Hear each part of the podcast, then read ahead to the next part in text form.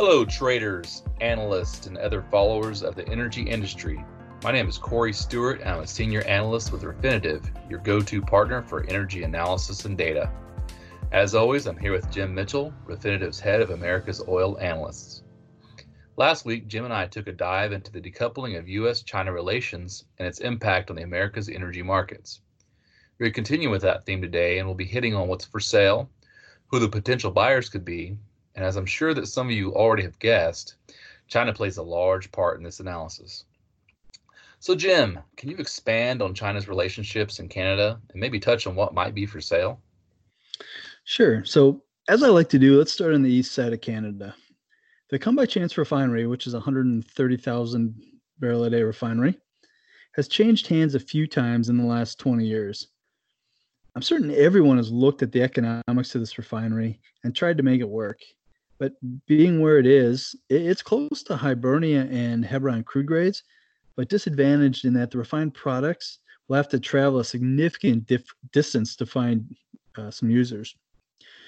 With no strategic benefit to China or really any other foreign investor, Irving Oil is the most appropriate owner of this refinery and can gain some synergies by working with its now big brother, the Saint John Refinery, which is a three hundred twenty thousand barrel a day refinery.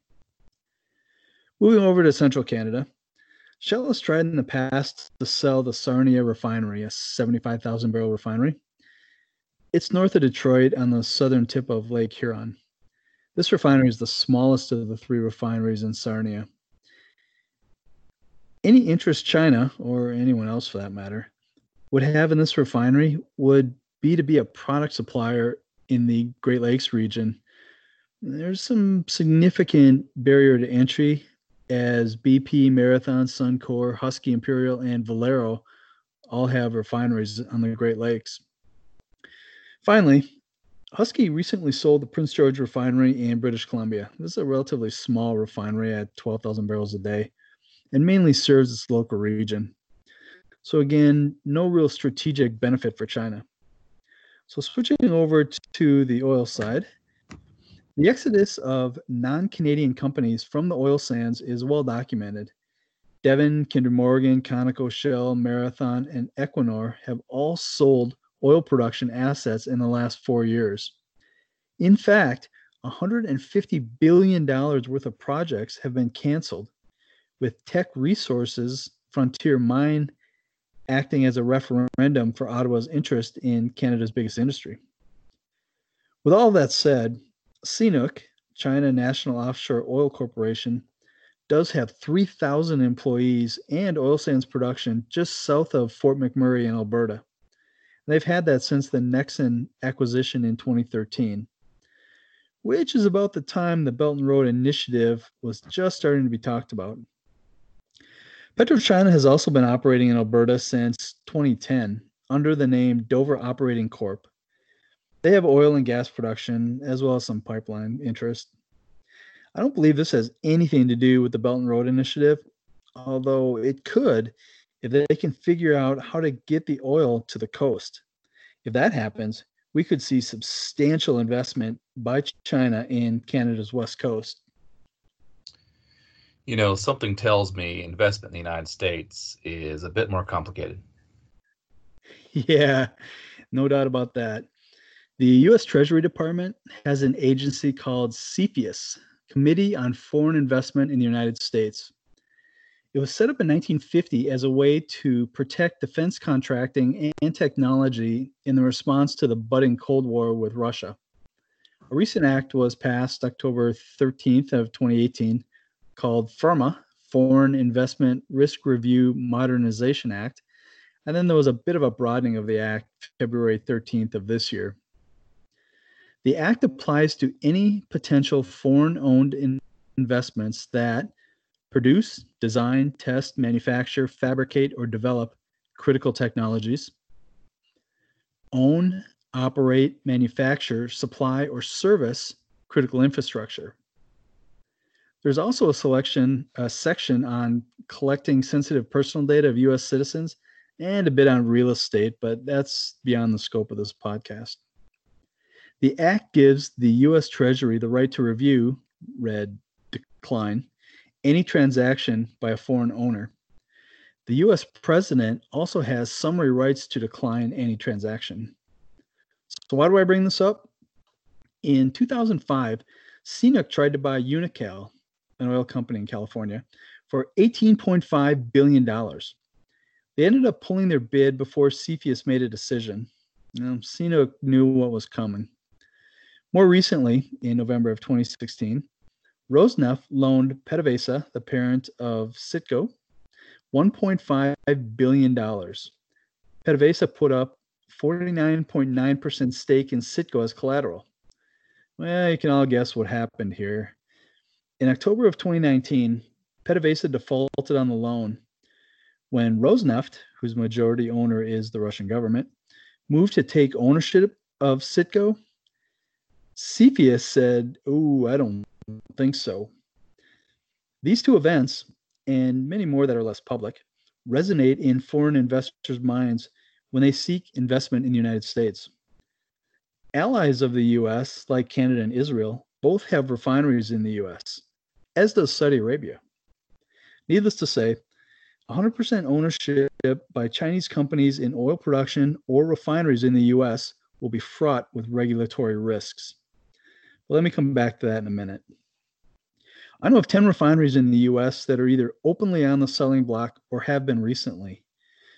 The two from Shell, uh, Saraland in Mobile and Anacortes in Seattle, as well as Delta's Trainer, Pennsylvania refinery, Blue Dolphin's Nixon, Texas refinery, Exxon's Billings, Montana refinery, Calumet's Great Falls, Montana refinery, and two from Marathon, one in Salt Lake City and one in Kenai, Alaska.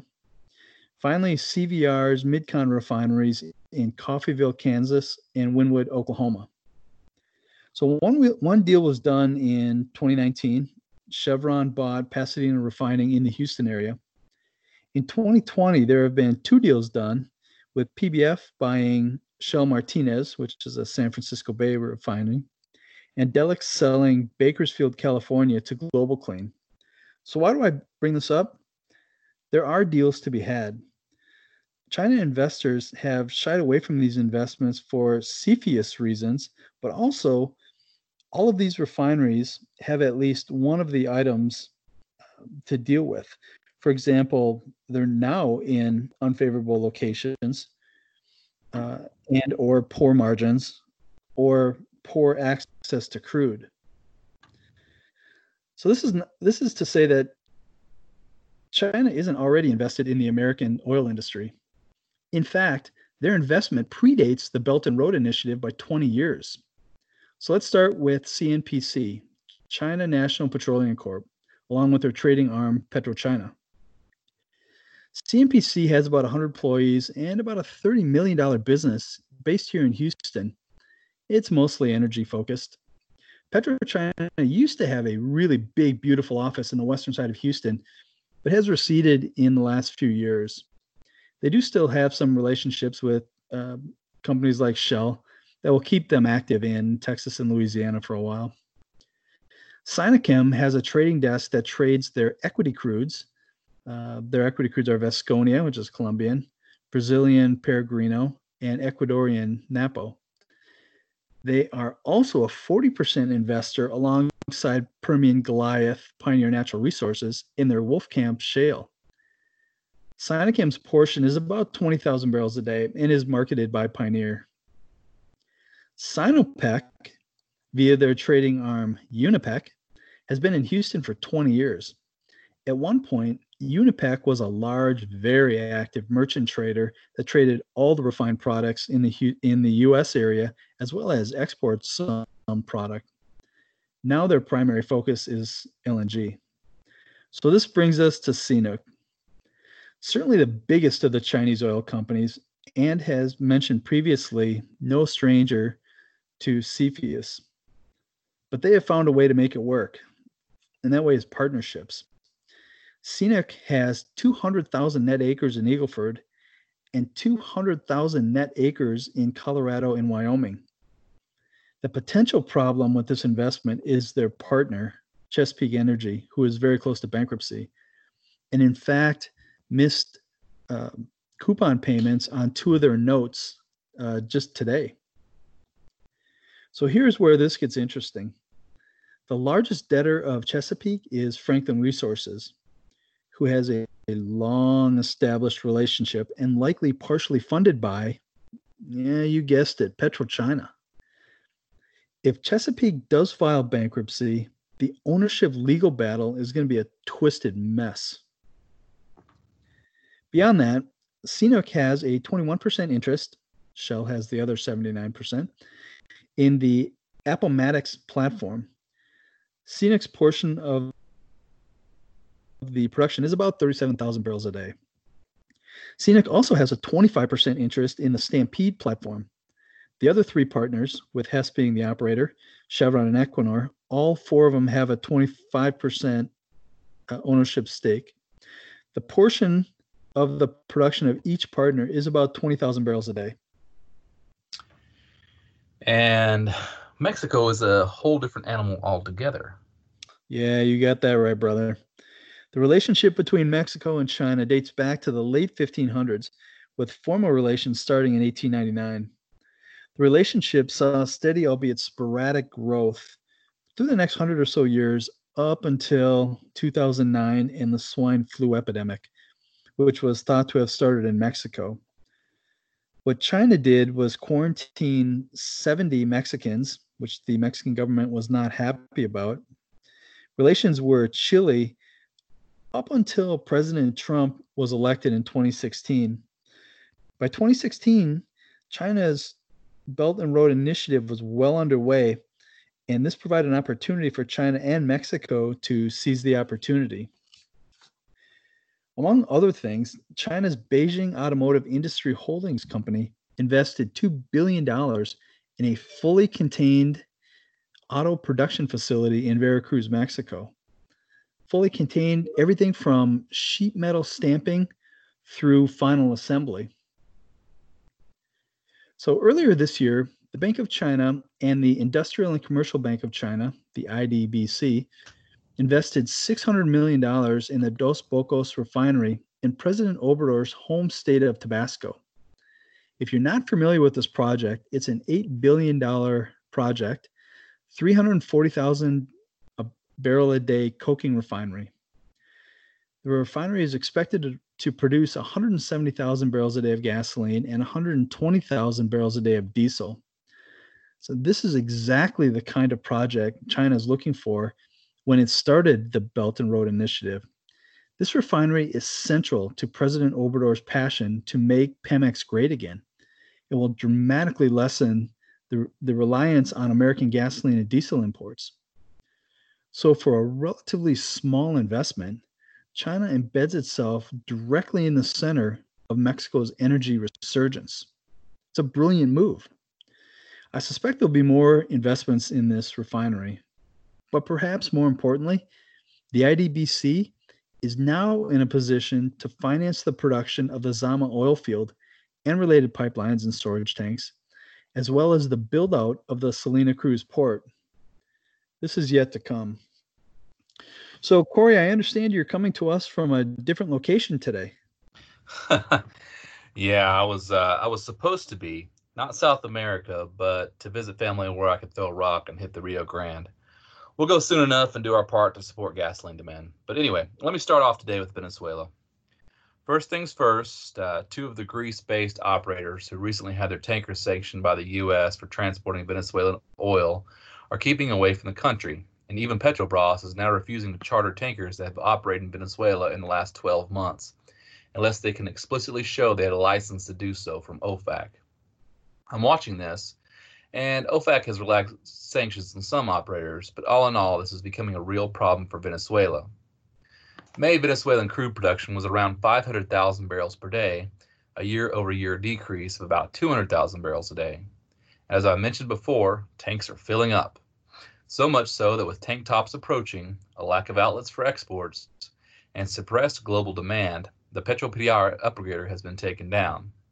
Recent estimates put Venezuelan crude production between three hundred and three hundred fifty thousand barrels a day. And keeping with our theme today, China is a big player in Venezuela. Let's break this down. Once upon a time, Venezuela was the wealthiest Latin American nation. But after Chavez became president in nineteen ninety-nine, the country began diversifying its oil trade to Asia, and by two thousand two, China had already made several multi-billion dollar loans for oil deals. In the ten-year period prior to twenty eighteen, China had provided more than sixty billion dollars in financing to Venezuela, which equals around forty percent of the total that China lent to all of Latin America. And then, in twenty eighteen, Maduro publicly supported China's Belt and Road Initiative and signed twenty-eight bilateral trade deals with the nation.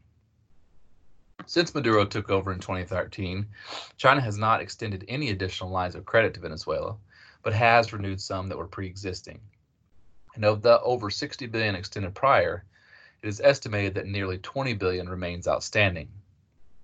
Some believe that China's support of Maduro is nothing more than one of recognition of sovereignty.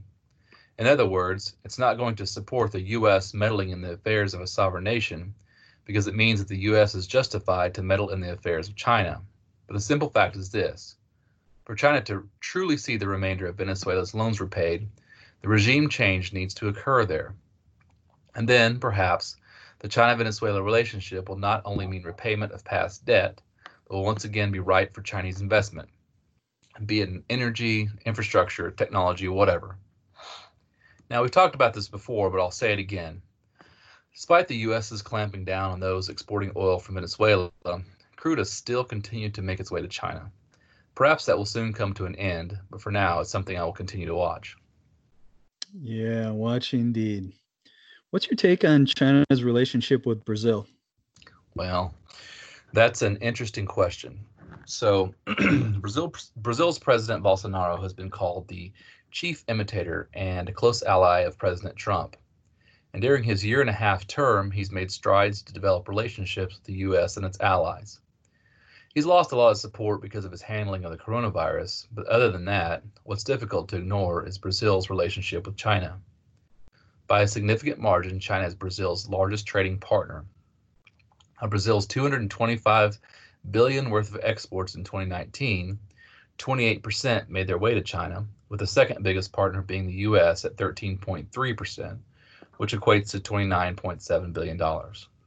This was less in the way of the total twenty eighteen exports that we talked about last time, but if you recall, most of Brazil's agriculture, aka soybean exports, go to China. And since the U S-China trade war started, nearly half of Brazilian crude oil exports made their way directly to China.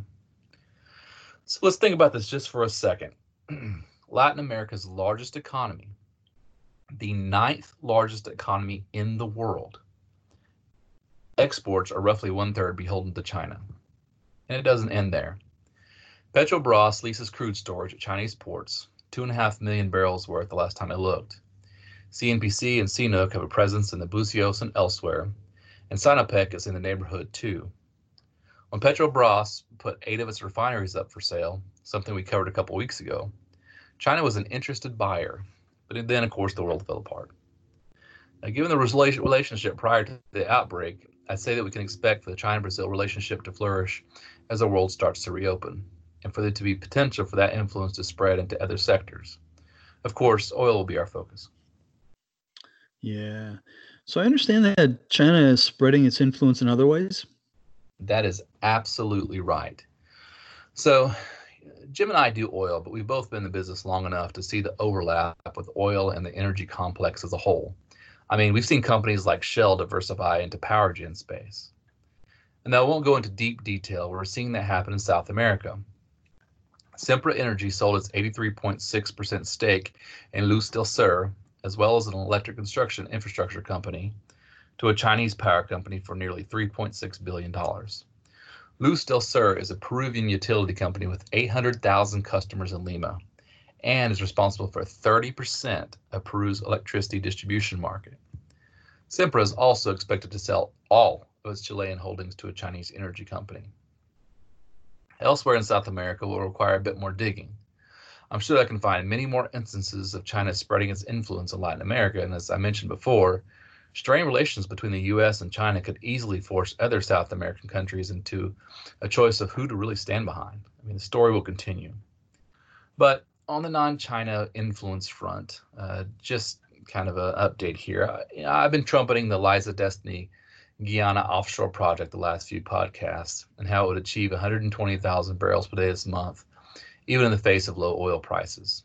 Again, this F P S O is in the Stabroek block. Production there was supposed to achieve seven hundred fifty thousand barrels per day over the next few years. Well, there's been a technical problem at the Liza Destiny. Production has dropped to about twenty-seven thousand, one hundred thousand barrels per day. Supposedly it's been addressed, but I don't know for a fact that, that is true. And so it goes. So, Jim, what do we got for next week? So, Corey and I have highlighted some of what's for sale, as well as some of the details about the relationships between Chinese companies and the companies in each of the countries in the Americas. As we have heard, some of these relationships were born out of the Belt and Road Initiative, and some predate the initiative. Either way, one thing is certain. China has and will be a large influence player, influential player in the oil industry in the Western Hemisphere for a long time to come. So next week, Corey and I will look at the new projects of pipes production and ports in the Americas. All right, three Ps. Thanks, Jim. All right. Jim and I will be joining David Fife, Argus Media's chief economist, for a panel discussion webinar about OPEC Plus on June thirtieth of this month. Um, please look out for that webinar registration on Argus or Refinitiv's websites. Reach out and we'll send you a link, or, vis- or visit Jim or my LinkedIn, and you'll see it posted later today or tomorrow. For now, thanks and have a great week.